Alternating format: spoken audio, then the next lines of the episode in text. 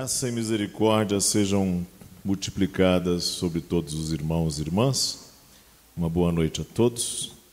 Um privilégio nós estarmos juntos aqui nesse segundo dia de nossa conferência de Ambonian, o cristão na feira da vaidade. A você que está aqui, o Senhor abençoe grandemente. A você que está a, a nos acompanhando à distância, o Senhor abençoe você. Tire agora um momento, separe o seu tempo, sossegue um pouco, tire um tempo para a sua devoção diante do Senhor também, eh, valendo-se da melhor eh, oportunidade diante da palavra do Senhor. Ontem nós vimos no capítulo 14 que John Bunyan descreveu este mundo como uma feira, uma grande feira, grande e perversa feira na cidade chamada Vaidade. Vaidade não no sentido do envaidecimento, como a gente às vezes imagina, mas vaidade no sentido do vapor, daquilo que passa, daquilo que é transitório, daquilo que é fugaz, a feira. E a feira representa o mundo caído, o mundo na sua dimensão sobre a queda debaixo da queda, perdão, o mundo debaixo da queda, o mundo no qual nós nos inserimos, o mundo no qual os valores estão opostos a Deus, o mundo no qual o maligno ele opera, ele diz a escritura que o mundo jaz no maligno, uma feira. Mas o que que o que que faz com que essa feira seja assim tão bem frequentada? Haja tanto comércio nela, haja tanta exuberância, tanta florescência, tanta, tanto fervilhar nessa feira. Minha esposa hoje foi com Daisy à feira. Eu, eu e pastor Paulo, nós estávamos trabalhando aqui, porque alguém tem que trabalhar. É, alguém tem que trabalhar e elas foram na feira as duas. Não sei aí, vocês conhecem as feiras de Volta Redonda, onde elas foram. E nós temos um neto, primeiro neto. E agora que a gente tem neto, eu ainda nem me acostumei o que é ser avô. Estou tentando me acostumar. E neto, avô mostra foto, foto de neto. Né? Como é que está o seu neto? Aí mostra a foto. É assim, é uma coisa muito nova para nós. E eu perguntei, o que, que você comprou na feira? É, comprei um boné para Otto, nosso neto. Ok. Quantos? Um, três.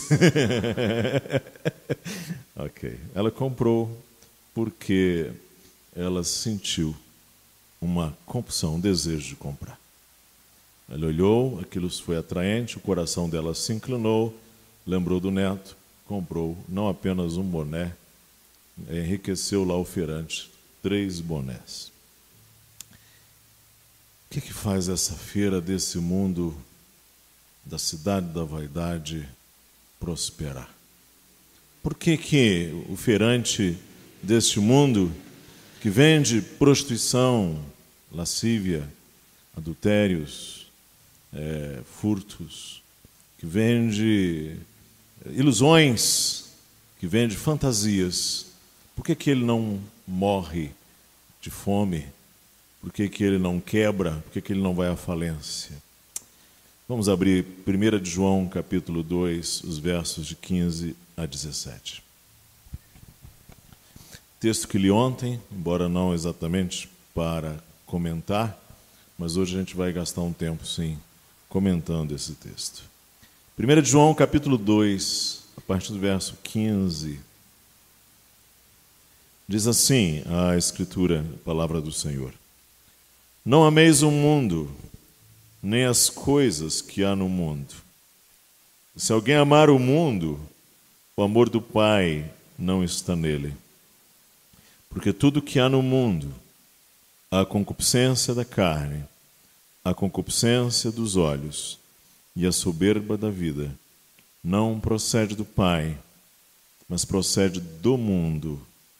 Ora, o mundo passa, bem como a sua concupiscência. Aquele, porém, que faz a vontade de Deus permanece para sempre. O mundo passa e a sua concupiscência, a sua cobiça. É daí que vem a ideia da feira da vaidade. John Bunyan baseou-se aqui, a saber que essa é uma feira do vapor, ela passa. Essa concupiscência vai passar um dia. O mundo passa, não é eterno, é terreno, é finito. E a sua concupiscência. Aquele que faz a vontade de Deus permanece para sempre. Agora ele vai dizer: tudo que há no mundo, três elementos ele vai enfatizar. A concupiscência da carne, a concupiscência dos olhos e a soberba da vida não procede do Pai, mas procede do mundo. Concupiscência da carne, concupiscência dos olhos, soberba da vida. Você pode repetir comigo esses três conceitos? Concupiscência da carne, concupiscência dos olhos, soberba da vida. É, são esses três elementos que coloca a feira da vaidade para funcionar. Ok? São esses três elementos que giram a feira da vaidade que nós vimos ontem. A feira que é este mundo caído e que condenou fiel à morte. O apóstolo Tiago diz o seguinte: que ninguém sendo tentado diga, de Deus sou tentado, porque Deus não pode ser tentado pelo mal e a ninguém tenta. Mas cada um é tentado quando atraído e engodado pela sua própria concupiscência. Olha, observe isso que ele diz.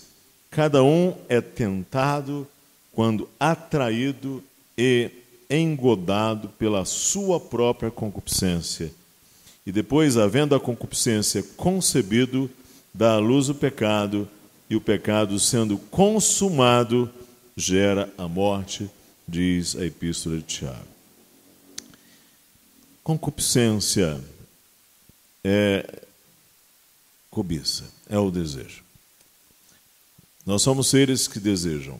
Isto é natural, isso é saudável. Deus nos fez seres com aspirações. O homem se tornou alma vivente. A palavra alma vem lá de uma língua remota, que significa garganta, aspirações. Ele, o ser humano, é um ser de aspirações, de sonhos, de expectativas, de desejos. Não existe um ser humano sem isto. Criado à imagem de Deus, Deus é um ser que quer, Deus é um ser que deseja, Deus é um ser que aspira, não é? Deus é um ser que é, tem sua vontade. Nós somos seres assim. Se você for a Gênesis, no capítulo 3, veja lá o que diz os versos de 4 a 6. Esse é um momento muito marcante. Diz assim a Escritura: Então a serpente disse à mulher: Certamente não morrereis, porque Deus sabe que no dia em que dele comerdes, se abrirão os vossos olhos e sereis como Deus, sabendo o bem e o mal. E aí viu a mulher que aquela árvore era boa para se comer, agradável aos olhos e árvore desejável para dar entendimento. Tomou do seu fruto e comeu, e deu também ao seu marido, e ele comeu. Não tinha nenhum milagre, nada muito diferente naquele fruto, Deus disse um sim, um sim grande, um sim imenso, um sim quase infinito. Deus disse assim: De toda árvore do jardim poderás comer livremente. Mas Deus precisava ensinar ao ser humano de que a vontade dele não é absoluta, de que a palavra final não é dele, de que ele tem que se sujeitar à autoridade suprema, de que ele precisava também não apenas ter o sim, e eu insisto, o sim de Deus era imenso, mas ele também precisava aprender o não. Deus precisava fazer do homem um ser moral, eticamente responsável. E Deus então estabeleceu um limite. Esta aqui, não. Isto foi bom, porque esse era o não de Deus. Você tem um sim imenso, mas esse aqui não.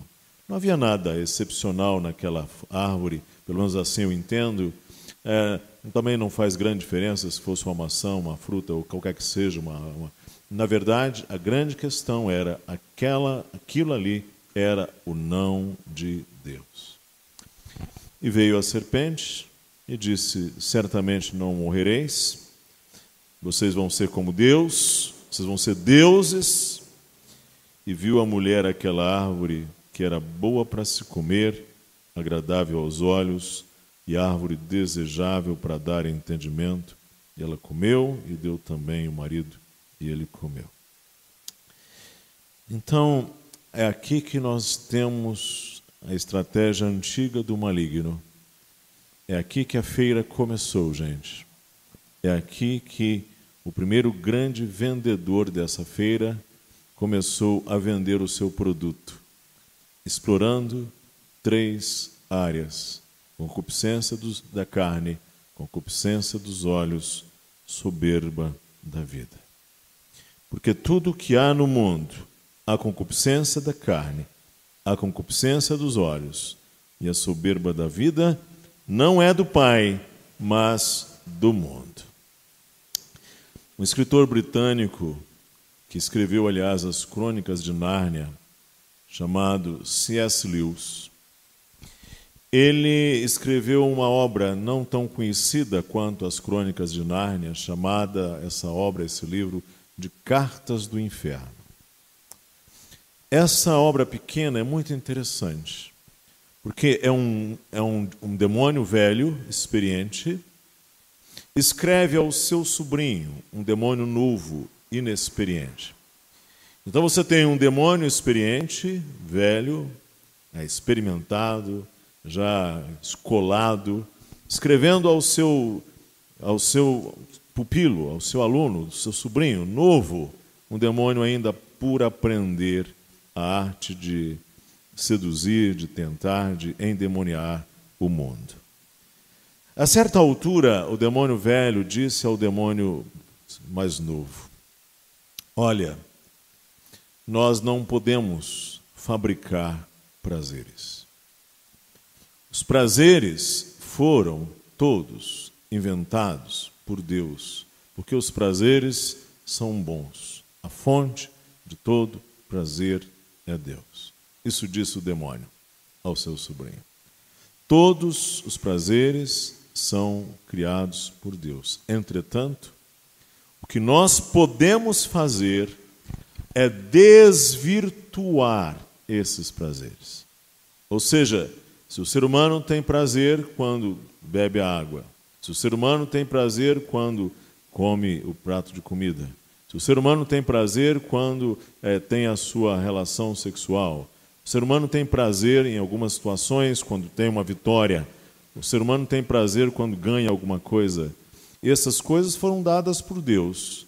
O que nós podemos fazer é desvirtuar esses prazeres é fazer com que o ser humano busque a realização desses prazeres de uma maneira a qual o Senhor não aprova, não honra, não santifica o Senhor. Então, o que o maligno faz conosco é distorcer, fazer com que nós desfrutemos dos prazeres que Deus criou que são parte da nossa natureza, que fazem parte do nosso ser saudável, não é? Nós nos deleitamos, nos deleitamos, nós rimos, não é?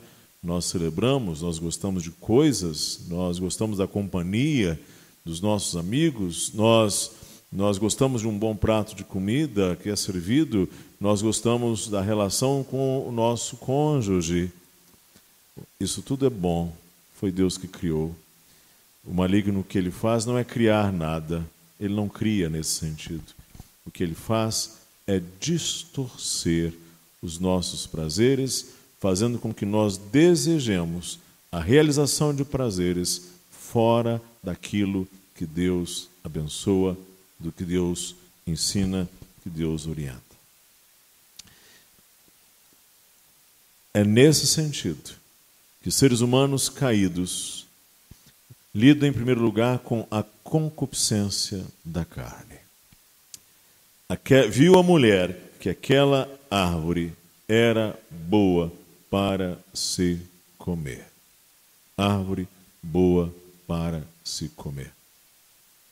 Ok. O que é isto aqui? Nós, seres humanos, temos apetites. Nós bebemos, comemos, dormimos e nos relacionamos. Nós temos os nossos apetites sexuais. Deus nos fez assim. Não há problema nisso. Não há nenhum mal nisso.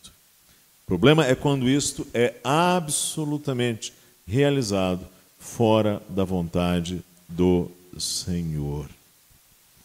E muitas pessoas, então, são tentadas nesta primeira esfera mais básica. O ser humano é tentado aí. O maligno vai chegar e vai colocar, aguçar os seus apetites, desencaminhando esses apetites de uma forma que não glorifica o Senhor.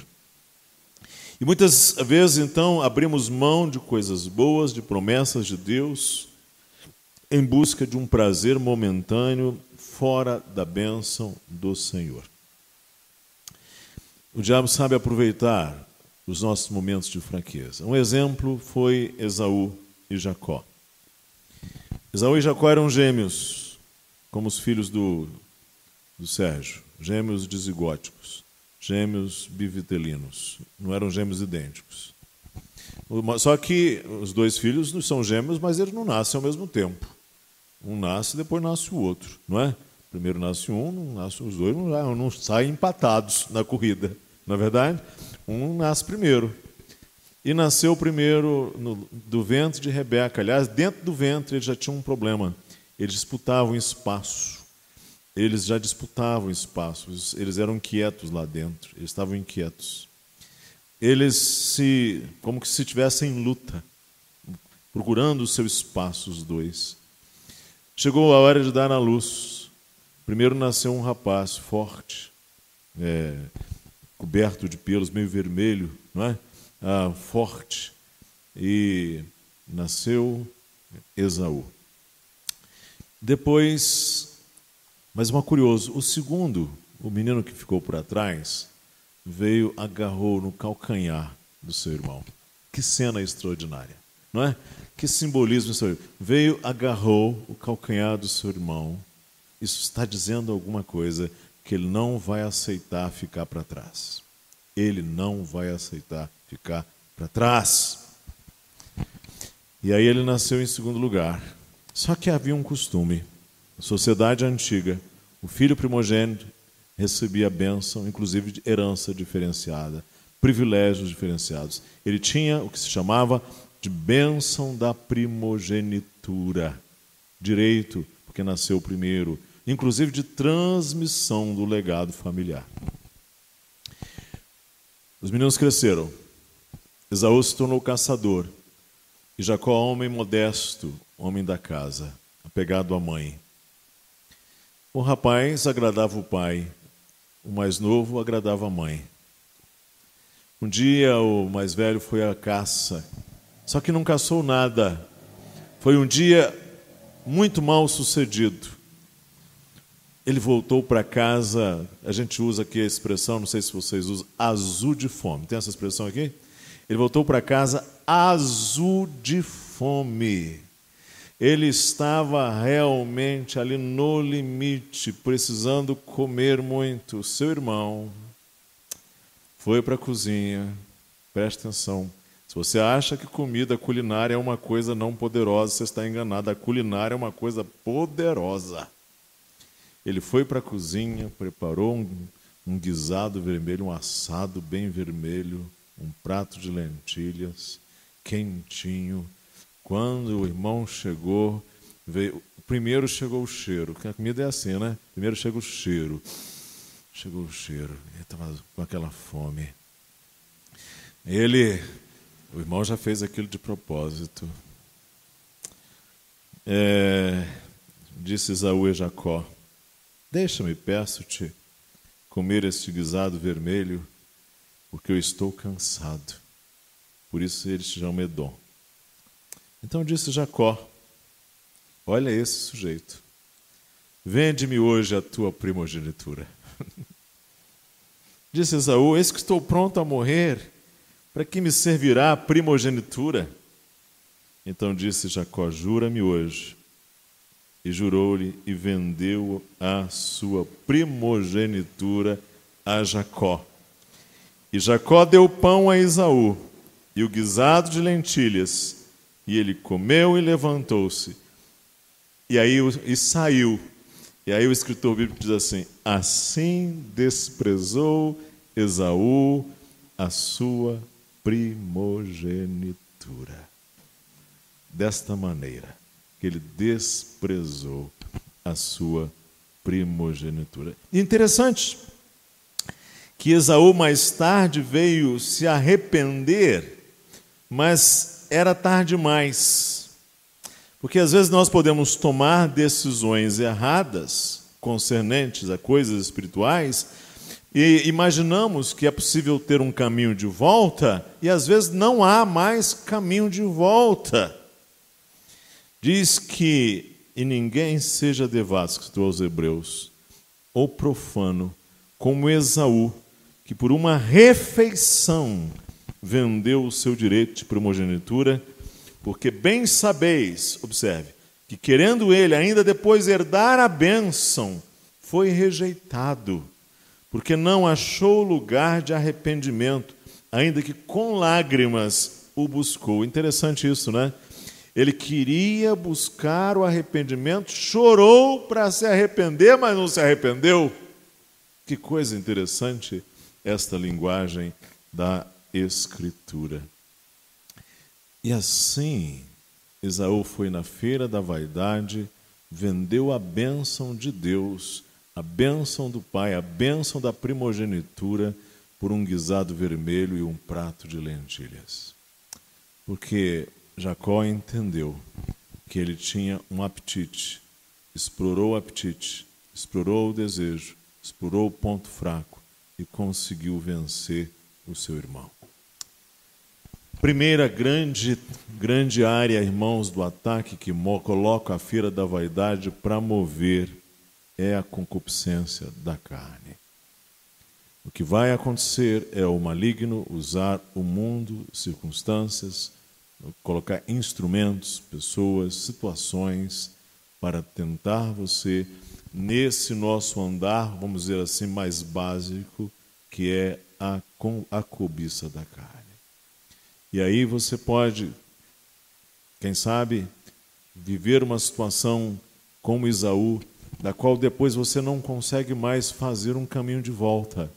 Você até consegue é, resolver, é, atenuar consequências, mas você não consegue fazer um percurso que restitua aquilo à condição original. Aprenda uma coisa, irmão. Aprenda uma coisa, irmã jovem que aqui está.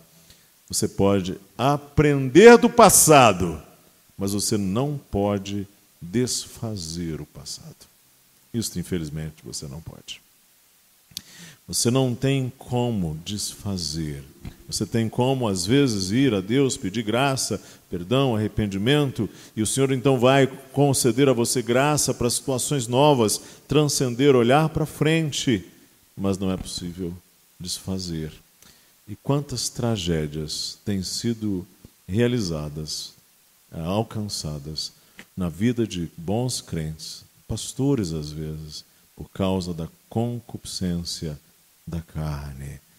Ali cederam momentos de fracasso, como Isaú, e depois a vida assume condições como nunca antes. No caso de Esaú, por uma refeição, desprezaram a bênção de Deus, e outros fazem o mesmo, não por um guisado, mas às vezes, quem sabe, por 10 gramas de cocaína ou um charuto ou um cigarro da maconha ou outros, quem sabe, por uma dose de aguardente de uísque e a vida entra ali e aquele caminho é um caminho em que a pessoa se submete a uma escravidão imensa por causa da concupiscência da carne. Ou então, começa a alimentar a sua mente com pornografia. O mundo hoje é um mundo pornográfico. A pornografia está aqui, chega na, no seu celular, não é? Alimenta a sua mente. Alimenta. Não é problema você ter o desejo sexual, volta a enfatizar isso, porque Deus criou assim. Deus disse, inclusive, ao homem para ter relações com a sua mulher e gerar filhos. O problema é como isto é colocado em, em, em, em satisfação. E aí a pessoa alimenta a sua mente, a sua mente, com pornografia. 10, 15, 20 anos. Depois está em luta para sair dessa escravidão. Dificuldades, precisa buscar ajuda para sair disso, não consegue a vida inteira. Precisei ajudar um rapaz ele vivia condições tão limites que ele já chegava na portaria do seu prédio e ele então procurava ali saciar ali mesmo na portaria do prédio, sem chegar a casa, os seus apetites sexuais. Concupiscência da carne. Segundo lugar, concupiscência dos olhos. Viu a mulher que a árvore era agradável aos olhos. Os olhos são janelas da alma, diz a Escritura. Jesus Cristo diz que se os seus olhos forem bons, todo o seu corpo será bom, mas se os seus olhos forem maus, todo o teu corpo estará em trevas, será tenebroso. Concupiscência dos olhos já é uma, um desejo mais sofisticado. Já aqui já, já trabalhamos com símbolos, com significados, com é, com códigos, com símbolos. Já, já temos ideias mais sofisticadas aqui. Ambições, é, caminhos que trazem cobiça. Os olhos são janela para a alma. Concupiscência dos olhos. Os olhos brilham. Não é? Falamos ontem da inveja, que é um problema, uma doença invidere vista torta, olhar torto. É problema de olho, não é? Concupiscência dos olhos. A mulher viu é árvore agradável aos olhos. Todo um, um conjunto de significados trouxe ali, moveu a sua cobiça. Quer ver um exemplo da Escritura? Chama-se Judas, homem de Queriotes, Judas Iscariotes. Ele andou com Jesus Cristo. Ele aprendeu com Cristo, ele viu as obras de Cristo e ele foi capaz de vender a sua lealdade por 30 moedas. Vendeu a Cristo por 30 moedas. alguns calculam aquela, aquela, aquele valor em milhares de reais. Eu não sou capaz de fazer uma conversão exata, mas ele vendeu por uma quantidade razoável de dinheiro o Senhor Jesus Cristo.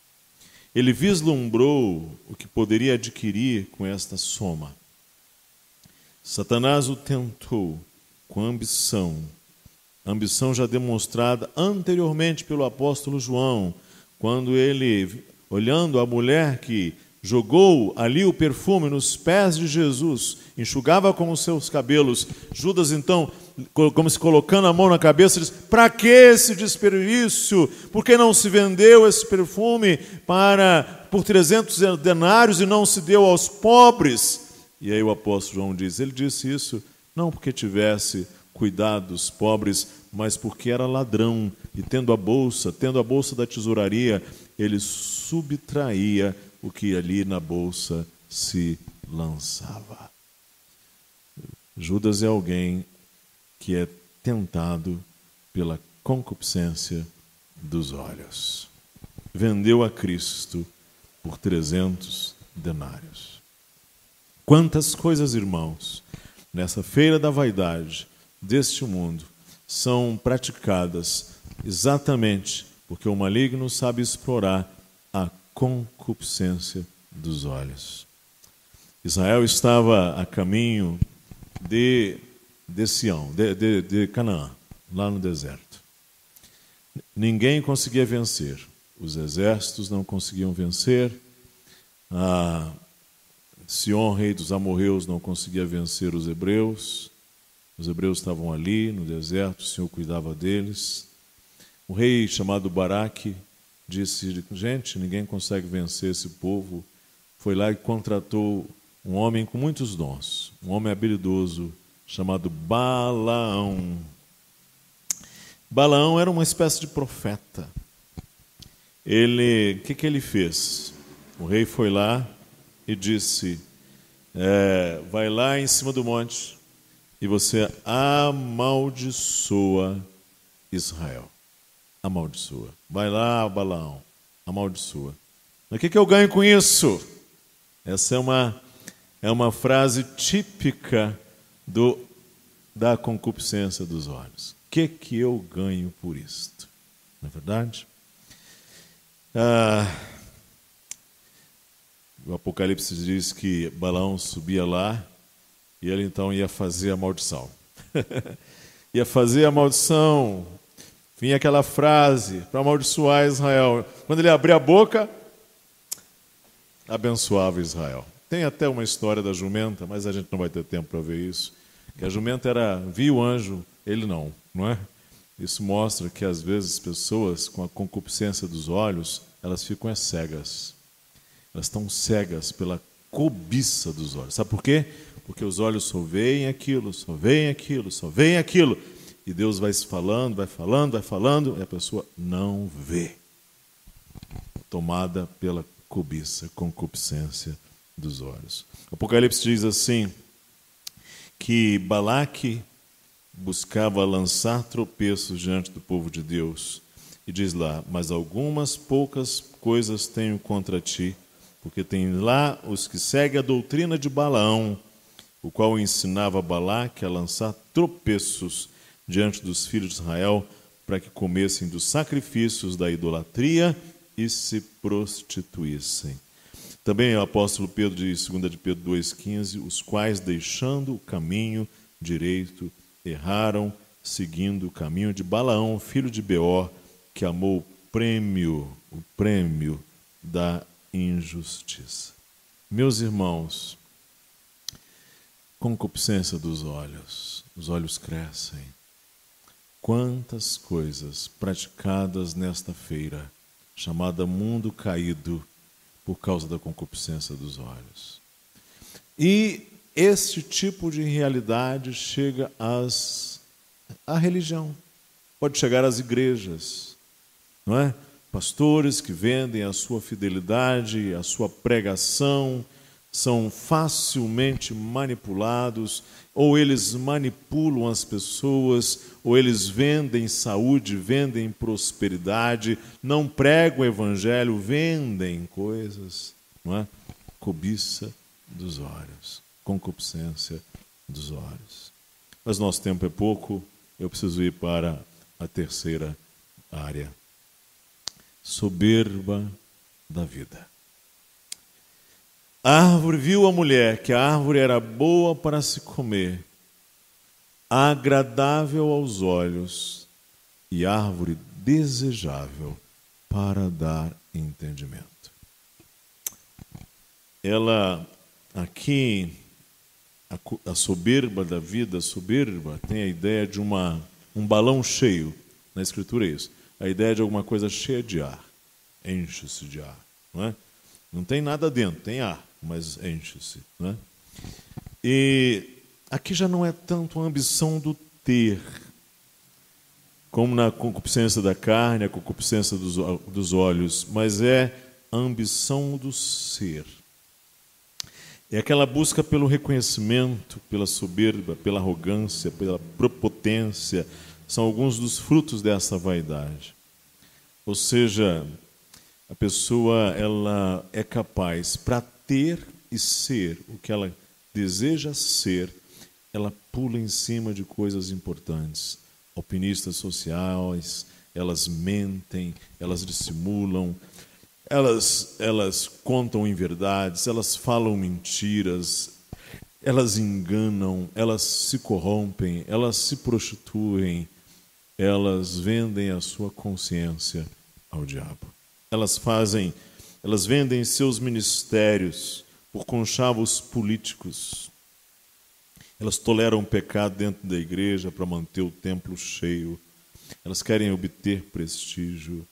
Sem contar que esse tipo de concupiscência também traz muitas coisas imorais, corrupção, mazelas, teologias assim é, materialistas, não é? Ah, prosperidade, confissão, isto, positiva, é praticamente a mesma coisa. A soberba da vida.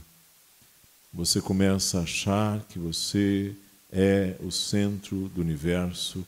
A glória vai sendo transferida para você. Você se esquece que o Senhor um dia diz: A minha glória a outrem não darei. Você esquece de que você não é o Cristo. Como disse João o Batista, eu não sou Cristo. E você quer ser maior do que Deus.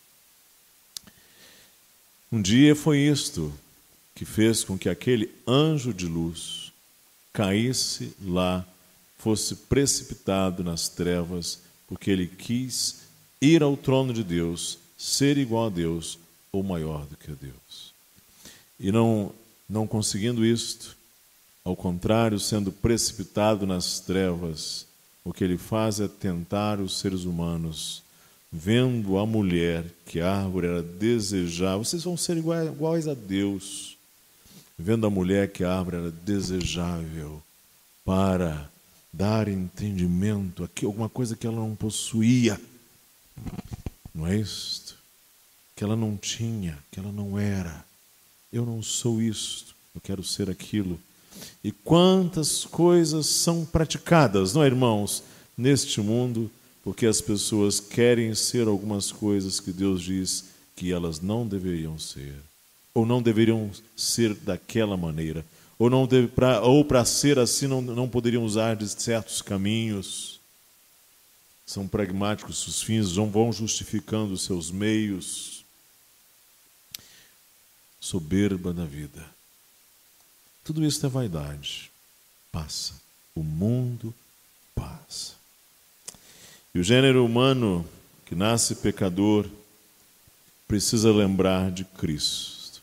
Eu queria terminar pegando esses minutos finais e lembrando de Jesus Cristo. Porque a estratégia do maligno não é nova, o maligno não é muito original.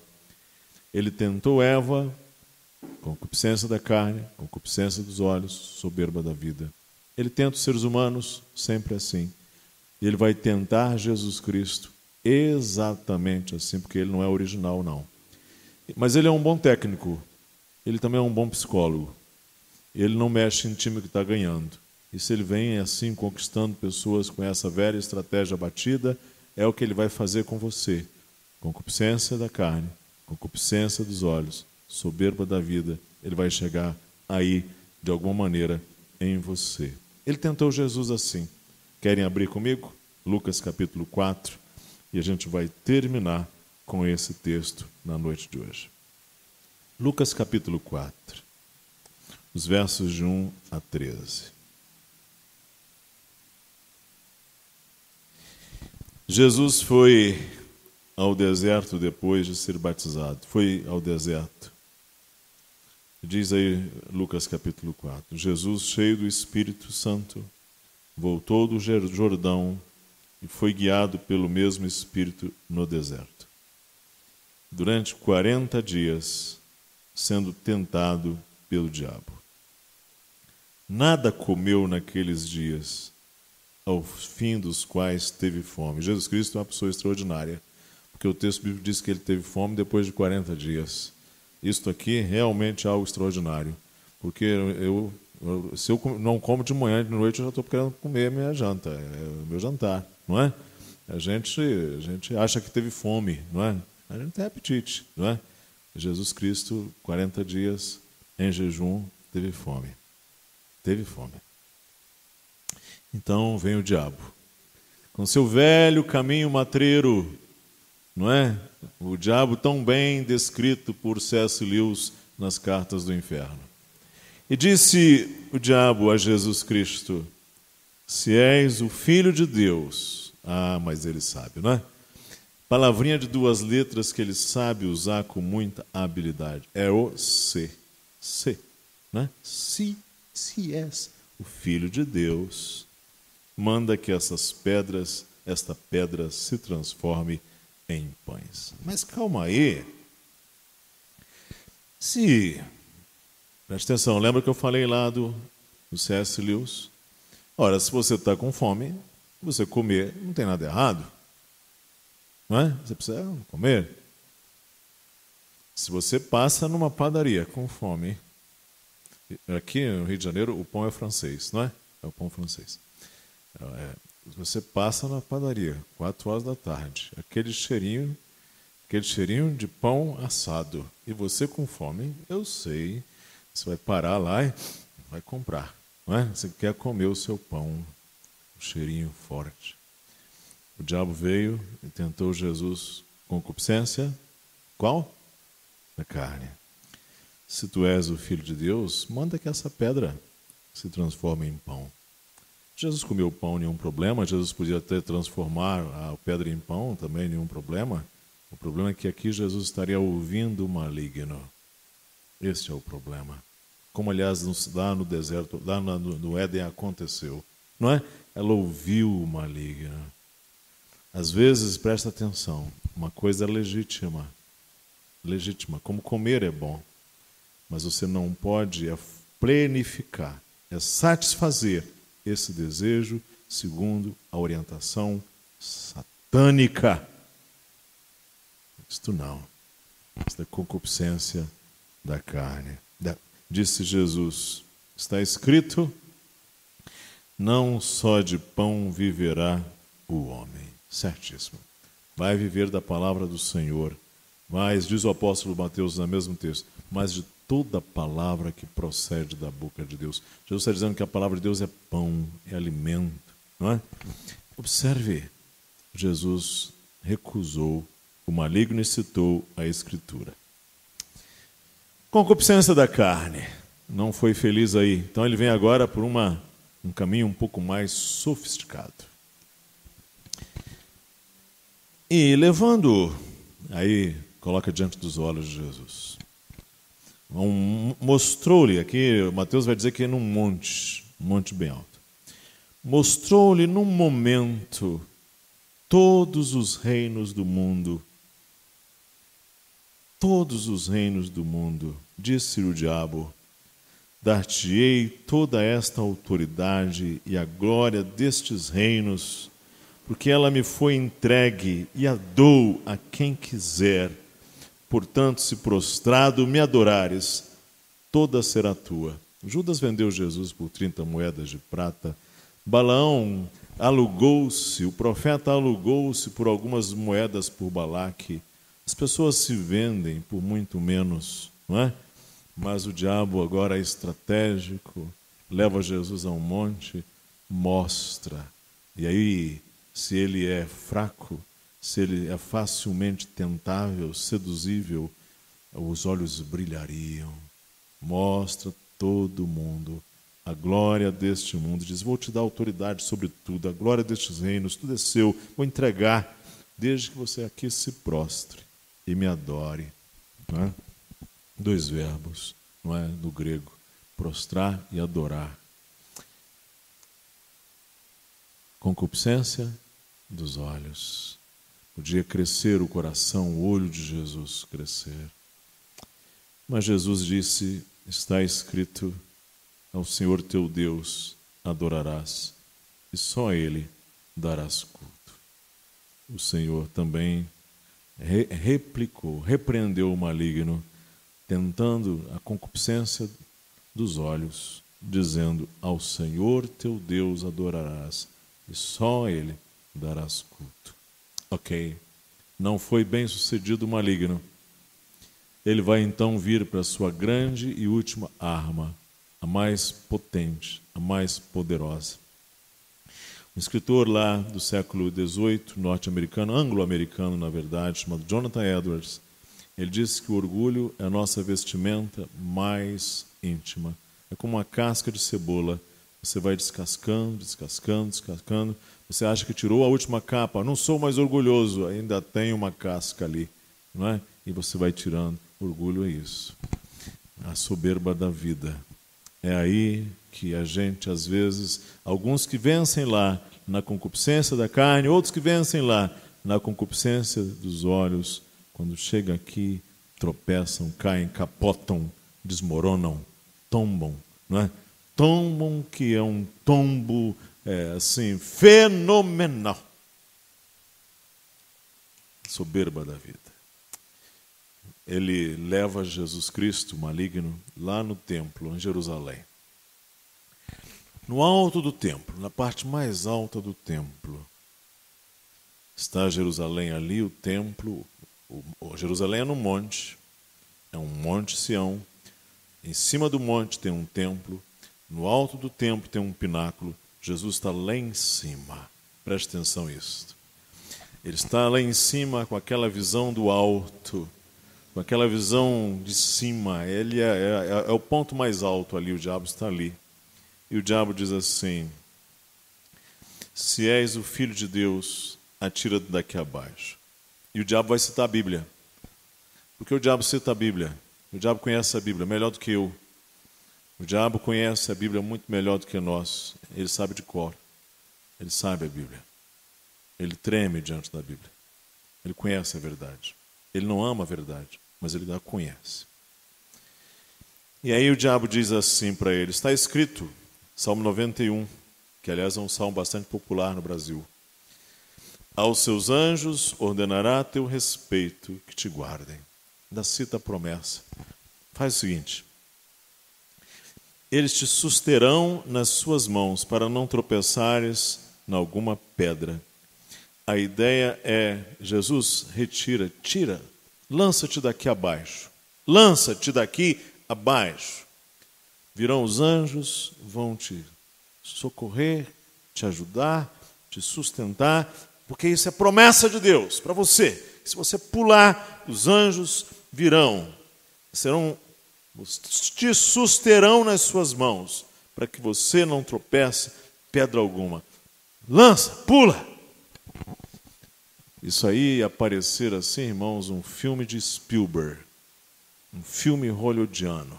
Jesus Cristo pulando, todo mundo em Jerusalém, sabe-se lá se era uma grande festa em Jerusalém, se a cidade estava cheia, todo mundo aplaudindo Jesus Cristo, aplaudindo, e os anjos vindo e socorrendo Jesus, e aí Jesus aclamado, glorificado, todo mundo batendo palma para ele, soberba da vida. ah, não pense que essa é uma tentação fácil. Jesus disse: Dito está, não tentarás o Senhor teu Deus. O diabo, não tendo vencido nessas três áreas, ele não tem outra arma, ele só usa essas três, ele só tem essa. Essas são as três. Tudo que há no mundo é isso. Tudo que há nessa feira de vaidade, no final das contas, toda aquela quantidade imensa de produtos que o John Bunyan contou para a gente ontem se resume a três grandes flancos, três grandes áreas: concupiscência da carne, concupiscência dos olhos, soberba da vida. É aí que ele vem tentar. Não tendo mais o que recorrer, sabe o que aconteceu? A Escritura diz: então o diabo o deixou e eis que chegaram os anjos e o serviam. Serviam trazendo pão para Jesus. Anjos que ele, o diabo disse: Você vai ser sustentado pelos anjos, pula daí. Jesus, não. Pedra, transforma essa pedra em pão. Jesus, não. Agora vem os anjos e servem. Preste atenção, irmão. Se você resistir ao diabo, a palavra do Senhor diz assim: Resisti ao diabo e humilhai-vos debaixo da potente e poderosa mão do Senhor, resistir ao diabo e ele quem completa. É isto, está na Bíblia. Resistir ao diabo e ele fugirá de vós. Então o diabo o deixou, e eis que chegaram os anjos e o serviam. Jesus resistiu a Satanás e não restou nada ao maligno, senão partir e deixar Jesus Cristo em paz. E da mesma forma deve ser em nossa vida. Naturalmente, eu chego aqui com os meus mais de cinco décadas de idade e eu sei que eu não fui como Jesus Cristo vitorioso sempre. Eu sei e olho para trás e eu estou seguro de que o diabo já me venceu, não poucas vezes, talvez não seja o seu caso, mas o meu, na concupiscência da carne, na concupiscência dos olhos, na soberba da vida. Na verdade, eu disse que talvez não seja o seu caso, mas eu tentei apenas ser gentil, porque a grande realidade é que todos nós fracassamos nessas áreas. É isso que se chama ser pecador, ser seduzido, tentado, atraído e engodado pela concupiscência da carne, concupiscência dos olhos, soberba da vida. Porque a concupiscência, uma vez concebida, gera o pecado, e o pecado, uma vez consumado, gera a morte. Então, se nós chegamos aqui e nós temos os nossos fracassos nesta, nestas áreas, eu finalizo dizendo: você precisa ir a Deus e pedir o perdão ao Senhor e confiar na justiça de Cristo. Sabe por quê? Porque só Ele é capaz de ser vitorioso e foi nessas três áreas inteiramente. O escritor aos Hebreus vai dizer que ele em tudo foi tentado, mas sem pecado. Venha Jesus Cristo em súplica, em perdão, que confia unicamente na justiça dele. Em segundo lugar, Peça graça para seguir adiante. Você não vai ser vitorioso porque você é mais forte do que Esaú. Você não vai ser vitorioso porque você é mais forte do que Judas. Você não vai ser vitorioso porque você é mais forte do que Balaão. Você não vai ser vitorioso porque você é mais forte do que Lúcifer. O próprio arcanjo Miguel respeitou Lúcifer quando disputavam pelo, sangue, pelo corpo de Moisés. Você vai ser vitorioso se você depender do Espírito de Deus para te ajudar. Você não é quem você imagina. Se você confiar na sua força, se você confiar na sua, na, no seu braço, se você confiar nos seus, nos seus carros e cavalos, como diz o salmista, você vai fracassar.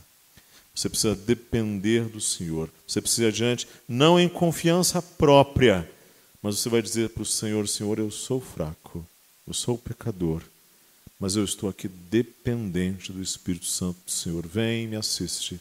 E no Senhor eu tudo posso naquele que me fortalece.